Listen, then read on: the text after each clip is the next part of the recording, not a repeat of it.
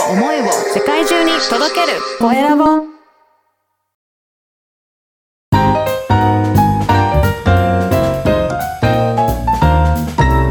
ポッドキャストの配信で人生が変わる。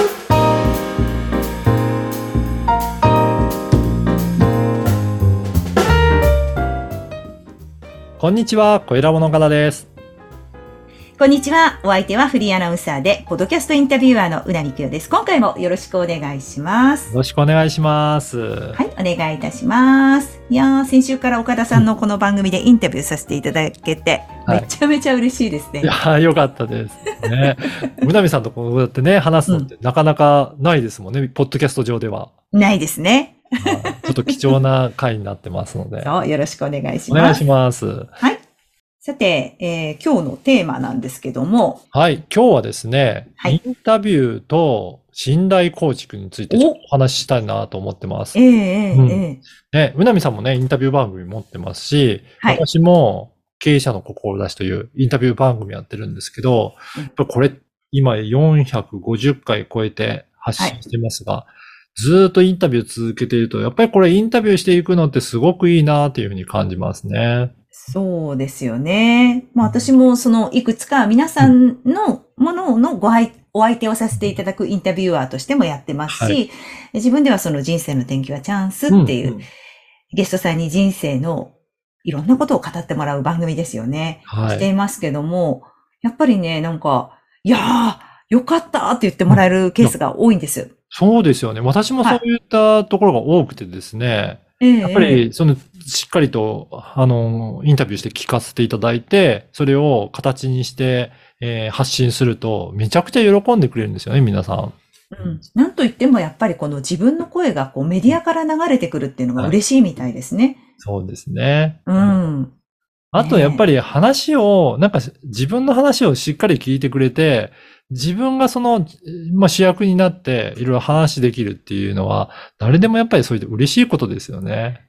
もう最大の承認だと思いません、人の話を黙って聞いてもらう。うん普通なかなかこの周りの人間関係見てても自分の特に身近な人だったら、はいはいみたいな、分かってるよみたいな、うんご家族でも、あ、またその話みたいなのとかありがちじゃないですか。そうですよね。うん。でもそうじゃなくて、あ、それでその後どうなったんですか？とかね。すごいですね。とかって言いながらやっぱりじっくり、これぞ傾聴だと思うんですけど、うん。うん。じっくりと耳を傾けてもらうこの気持ちよさ。うんなんか、え、ここでな、こんな話していいのかしらっていうぐらい話してもらって、はい。それってなんか、こう、大切ですよね。そうですよね。で、しかもなんか掘り下げて聞いていただいたり、で、その、ね、きっかけどうですかって過去のことにも振り返ったりとか、うんあとは今後どうしたいかっていう将来のことまで、全部なんか自分のことをいろいろ聞いてもらってうん、本当に自分自身の整理にもなったって言ったりとか、そね、そういったおご意見も結構ありますよね。う。いや、ほんとそうだと思いますうね。ん特にだから、黙って聞いてもらう。そう。なんかやっぱりそのなんだろう、忘れちゃいますよね、人って。なんで今これやってんだっけ？みたいなことをいちいち考えないっていうか、日々。そう、忙しい中でなかなかね、振り返ることないですけど、ないから、改めてこうやってね、インタビューで聞いてもらうっていうのは大切ですよね。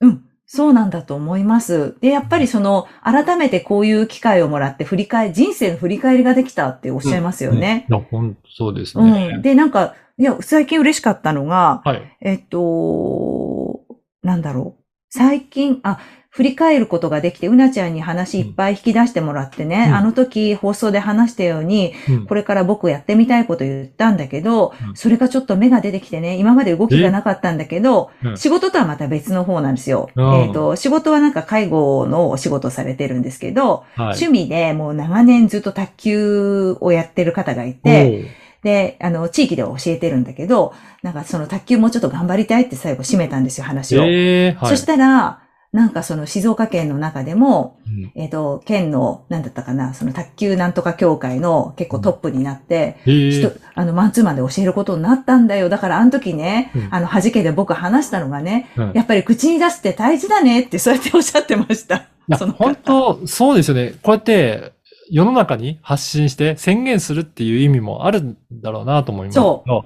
そうってね考えてましたもん。夢は何ですかって言ったら、いや、なんだろうとかっておっしゃって、うんいや、わかったわかった。卓球でこう、こういうことやりたいんだよって言って、はあの時絞り出したんだけど、うん絞り出して言ったことが現実になってきたから、ありがとうってこの前言われてめっちゃ嬉しかったんですよあ。それいいですね。そう。何人もいます。そういう動きがこう加速したっていう人がいて。ありますよね。うん本当こうやってインタビューしていくと、そういうね、そうやってお喜びの声いただくことが多いなと思うんですけど、うん相手の、私自身がインタビュアーとして相手の方のお話聞きますけど、本当信頼関係がすごく深まるなっていうのは感じますね。なんかこう、大切にしていることありますか？岡田さん。あのー私はですね、その相手の方のお話を、なんか、まあ、傾聴じゃないですけど、いろいろじっくり聞いて、本当にその方のお仕事だったり伝えたいことを、なんか、親身になってというか、あの本当に飲み込んで聞くこと、聞くことができたら、やっぱりすごく繋がったなっていう感じししますね。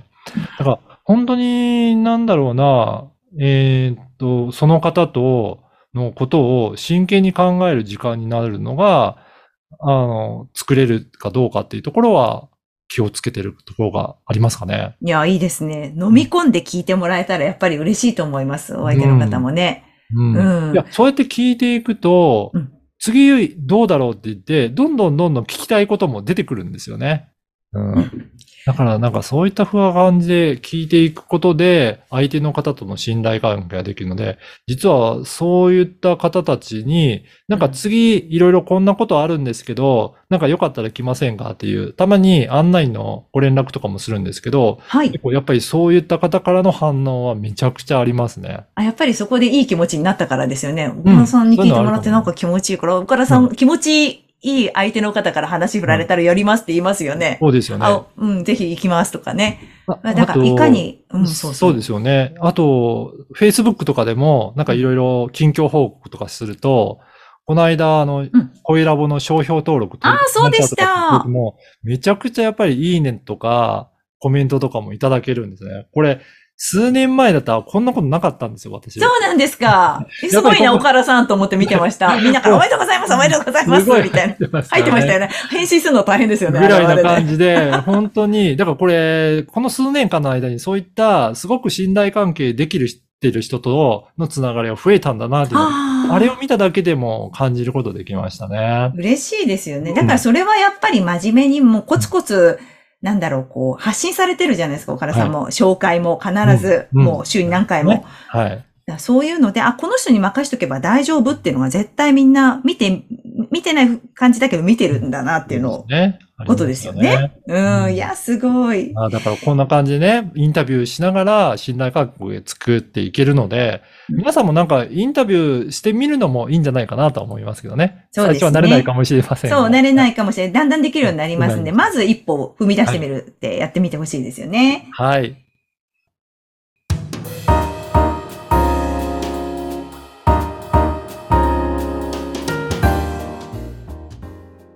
さて、えー今週のご紹介します。おすすめのポッドキャストのコーナーです。はい今週は何でしょう？今週はですね、人狼ゲームに学ぶ恋愛モテ戦略という番組を紹介したいと思います。人狼ゲームに学ぶ恋愛のモテ戦略。なんだろうこれ。すごい気になりますう。なみさん、人狼ゲームって知ってます？なんか、うん、なんか前やったような、でもはっきり今言えない。はい。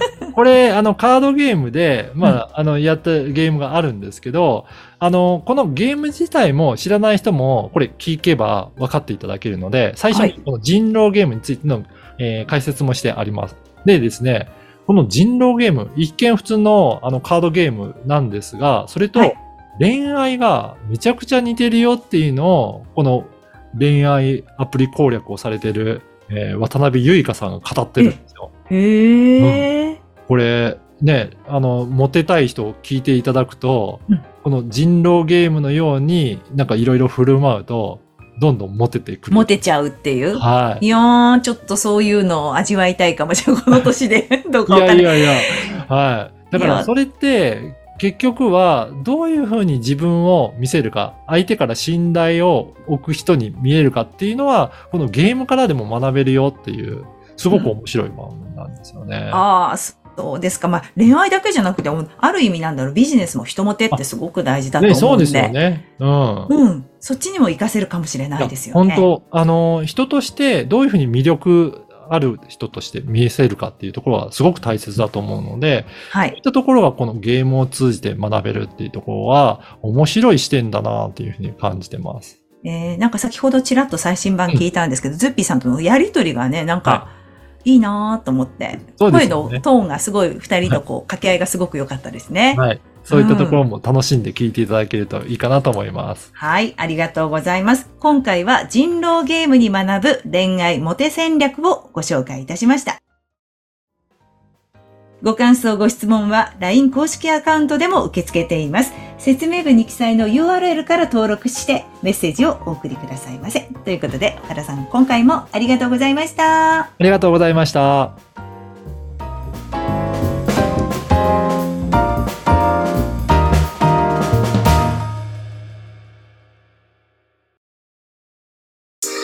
声を思いを世界中に届けるコエラボ